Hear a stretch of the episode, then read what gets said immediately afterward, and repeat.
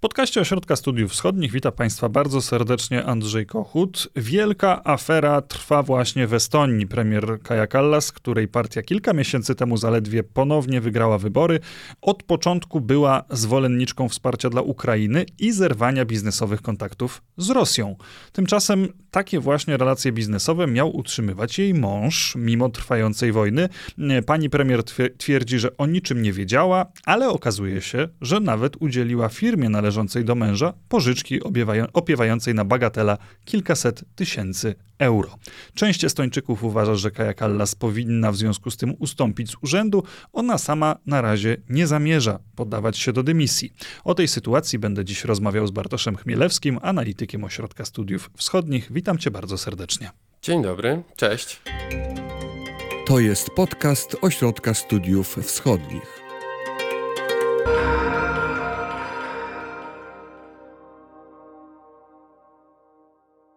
Starałem się możliwie skrótowo przedstawić e, zarysy tej sytuacji, ale myślę, że warto spojrzeć głębiej, czyli tak naprawdę przyjrzeć się temu, co rzeczywiście się wydarzyło, na czym polegają te biznesowe powiązania męża pani premier Estonii z Rosją. Arvo Halik, mąż e, Kai Kallas, e, nie był osobą publiczną do tej pory w mediach. Prowadził szereg biznesów, jest doradcą biznesowym i jego spółka, z której współwłaścicielem, jest firmą logistyczną zajmującą się po prostu transportem dóbr. No, ale to nie, nie byłoby nic w tym e, bardzo nagannego, gdyż według pierwszej wersji, jaka pojawiła się w mediach, jego firma jedynie pomagała wycofać się innej estońskiej firmie z rynku rosyjskiego, co bardzo szybko okazało się nieprawdą.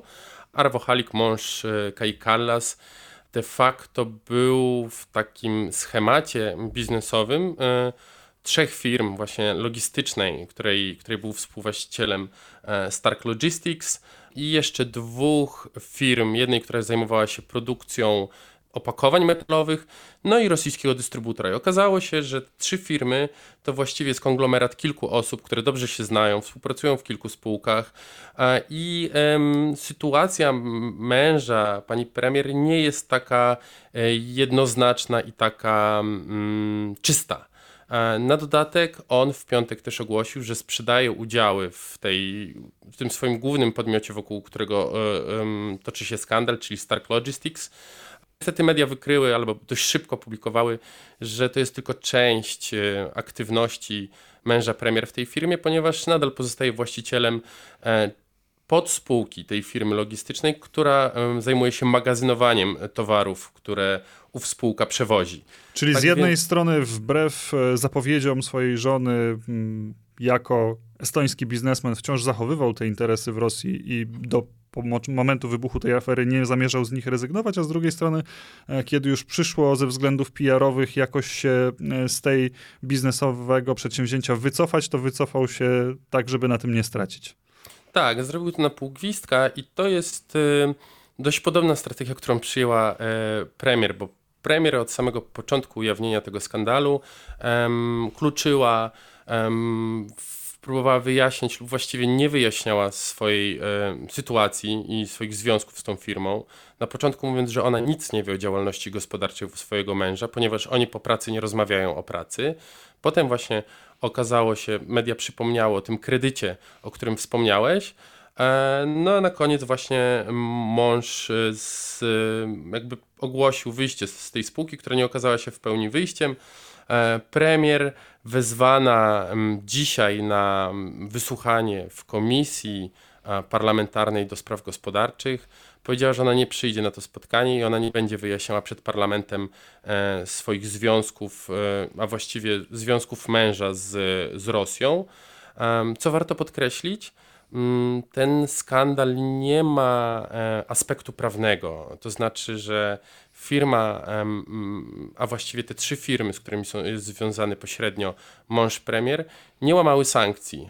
Cały skandal ma de facto tło moralne i to jest e, najważniejsza część tego, tego wydarzenia i tej, tej trudnej sytuacji, w której znalazła się premier. Jak w tej chwili wyglądają oceny e, pani premier mm, wykonywane przez estońskie media i jak też oceniają opinia publiczna w kontekście tej afery? Czy to rzeczywiście budzi mm, ogromne oburzenie w Estonii, czy jest to tak, że po prostu opozycja bądź też nieprzychylni mm, komentatorzy publiczni, mm, nieprzychylni wobec pani premier starają się teraz przedstawić ją w jak najgorszym świetle? To, jest, to są jednocześnie dwa aspekty, które wspomniałeś. Po pierwsze, opozycja, która ma na pieńku z panią premier, w szczególności Partia Ojczyzna, która do niedawna była w koalicji z Kają Kallas w trakcie ostatniego, drugiego jej rządu i rządu w poprzedniej kadencji, który, który był rządem w poprzedniej kadencji. A Urma Sreinsalu jest szefem komisji, która powinna dzisiaj prze, przysłuchiwać, czyli lider tej partii jest szefem komisji, która powinna przysłuchiwać dzisiaj premier. I, a także Partia Centrum i e, skrajnie prawicowa Partia EKRE e, robią wszystko, żeby mm, zaatakować premier z tej okazji. E, każda z tych partii ma swoje powody. W przypadku dwóch ugrupowań jest to rozczarowanie współpracą e, z premier w trakcie poprzedniej kadencji e, parlamentu. W przypadku EKRE jest to po prostu ideologiczna wojna wydana partii Reform i premier Kai Kallas. I to jest jeden aspekt tego, mm, tego tej w cudzysłowie nagonki, tego ataku na, na premier, ponieważ krytycznie odnosi się do działań premier również prezydent e, państwa Alarkaris, a on też nie jest w najlepszych e, relacjach z premier w, w przeciągu ostatnich miesięcy. Między premier a prezydentem wybuchły nieporozumienia i też mały skandal związany z relacjami relacjami finansowania kancelarii prezydenta przez kancelarię premiera, przez rząd.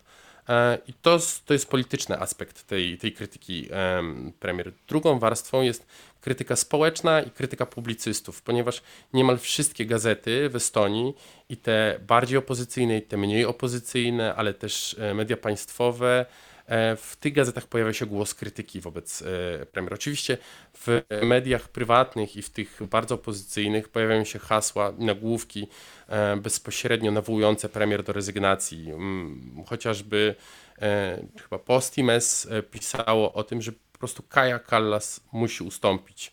Jest cały szereg publicystów, którzy też e, mówią, że ten skandal godzi w wizerunek międzynarodowy Estonii, no także premier traci moralne prawo e, do sprawowania rządów. I jest jeszcze trzecia grupa.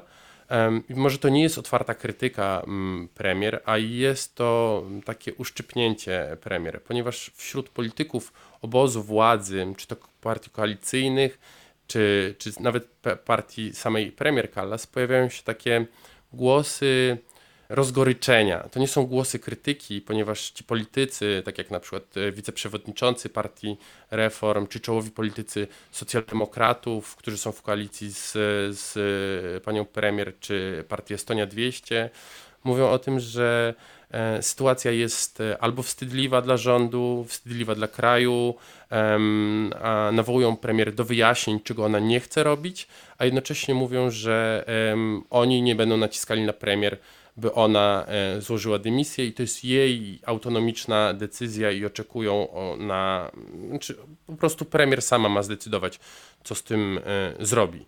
No i oczywiście mamy sondaż e, społeczny ogłoszony w piątek, w którym 60%, niemal 60% Estończyków chciałoby ustąpienia premier. To jest ciekawe, ponieważ jeszcze niedawno sondaże pokazywały, że niemal około połowy Estończyków, połowa Estończyków wspiera e, e, Kaję Kallas, wspiera rząd, no i uważa ją za jedną z polityczek wokół budzących e, duże zaufanie. Zresztą no jakby to poparcie dla samej premier było widoczne w wyborach e, wczesną wiosną, późną zimą tego roku. No właśnie, te wybory dopiero co za nami, więc ewentualnie kolejny sprawdzian wyborczy pewnie mm, w dalszej perspektywie przed panią premier, ale czy e, coś wskazuje na to, że ona mogłaby rzeczywiście podać się do, dymiska, do dymisji ze stanowiska, ustąpić, bo zdaje się, że ona sama mm, stwierdziła dosyć jednoznacznie, że mm, takiej dymisji nie planuje. I tu możemy zastanowić się nad, wejść trochę w psychologa i zastanowić się nad, nad albo porozważać charakter e, Kai Kallas. Ona jest dość e, ja bym zaryzykował słowo apodyktyczna i bezkompromisowa. E, ona raczej sama nie zrezygnuje z tego stanowiska, ponieważ e, do tej pory przeżyła kilka kryzysów, kilka skandali. Można nawet zaryzykować taką tezę, że raz oszukała swoich wyborców tuż przed wyborami. E, I to jej zazwyczaj uchodziło na sucho. Wahania poparcia były niewielkie, sprawy rozchodziły się dość szybko, media o tym zapominały, społecze... część społeczeństwa też o tym zapominała. Takim czynnikiem, który pozwalał e, być jej w teflonową premier, było jej stanowisko, właśnie nieprzejednane stanowisko wobec Rosji.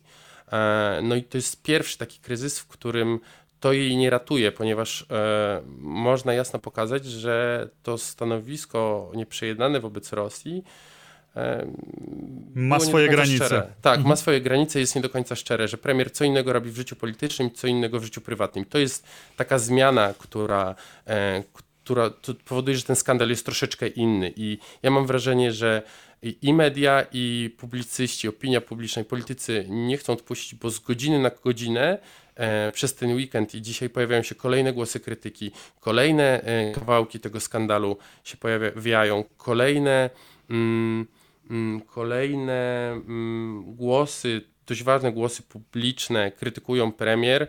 E, jest też jeden ważny aspekt, który dotyczy gospodarki Estonii, o którym sobie nie powiedzieliśmy. Premier e, wręcz zmusiła państwowe spółki, żeby nie utrzymywały relacji gospodarczych z Rosją i tu mam historię przewoźnika kolejowego Operail estońskiego państwowego, który głównie zarabiał na rynku rosyjskim. On się z niego wycofał, przeżywa teraz kryzys. No a firma rodzinna Premier nadal zarabiała na tym handlu. I to jest kolejna taka rzecz, która e, godzi w jej ten wizerunek nieprzejednanej um, fajterki za, z Rosją, a jednocześnie orędowniczki e, coraz większych sankcji i zamykania się, takiego skrajnego zamykania e, Estonii i Europy od Rosji, odcinania jakichkolwiek więzów. A to, czy sama premier zrezygnuje, mm, ja bym zaryzykował taką tezę, że jej charakter i jej podejście do, do polityki, do, działal, do działalności politycznej nie pozwoli jej zrezygnować. O, o Krótko mhm. mówiąc, e, jeżeli nawet do jej rezygnacji dojdzie, to prawdopodobnie ona zostanie wymuszona z zewnątrz, bo tak jak rozumiem anatomię tego skandalu na podstawie tego, co opowiadasz, e, to on wciąż jeszcze jest rozwojowy. On bardzo mocno zaszkodził wizerunkowo samej pani premier i w konsekwencji może szkodzić również jej partii. Więc pytanie brzmi, czy jeżeli on będzie się utrzymywał, jeżeli nie będzie przygasał, media wciąż będą się nim interesowały, to w perspektywie kilku tygodni jej własne otoczenie nie zacznie szukać sposobu, by pozbyć się tego rodzaju obciążenia. Jest taka szansa. Zresztą są, w mediach pojawiają się już zapowiedzi, że Partia Reform y, będzie się zbierała i będzie radziła, co zrobić z tym kryzysem. I wydaje mi się, że jeżeli ten kryzys będzie dalej skalował, będą pojawiały się kolejne wątki, to i um, sojusznicy premier, e, koalicjanci premier nie będą już tak ochoczo e, jej bronić popierać, szczególnie, że rząd w tym samym formacie koalicyjnym, trójpartyjnym można by było prowadzić z innym premierem i też o tym przebąkują partie koalicyjne, w tym socjaldemokraci, potrafią mm, sugerować taką, taki scenariusz. No i y, los pani premier może być podobny do losu Cezara, moim zdaniem, ponieważ jeżeli, e, tak jak powiedziałeś, e, rezygnacja zostanie na niej wymuszona i ona o swojej rezygnacji dowie się prawdopodobnie e, na kilka godzin albo kilkanaście godzin przed mediami. Bo to ona sama nie zrezygnuje, jak już wspomniałem, a to jedynie jej partia może ją usunąć i odsunąć od stanowiska kierowniczego i w ugrupowaniu, i w e, rządzie dynamicznej sytuacji politycznej w Estonii, związanej z ostatnimi skandalami, przygląda się Bartosz Chmielewski. Dzisiaj opowiadał o tym w podcaście Ośrodka Studiów Wschodnich. Bardzo Ci za tą rozmowę dziękuję. Dziękuję, do usłyszenia. Państwa zachęcam jeszcze do śledzenia portalu Ośrodka Studiów Wschodnich, a także kanału YouTube'owego i Instagramowego, bo również na Instagramie ośrodek od jakiegoś czasu jest. Ja nazywam się Andrzej Kochut. Do usłyszenia.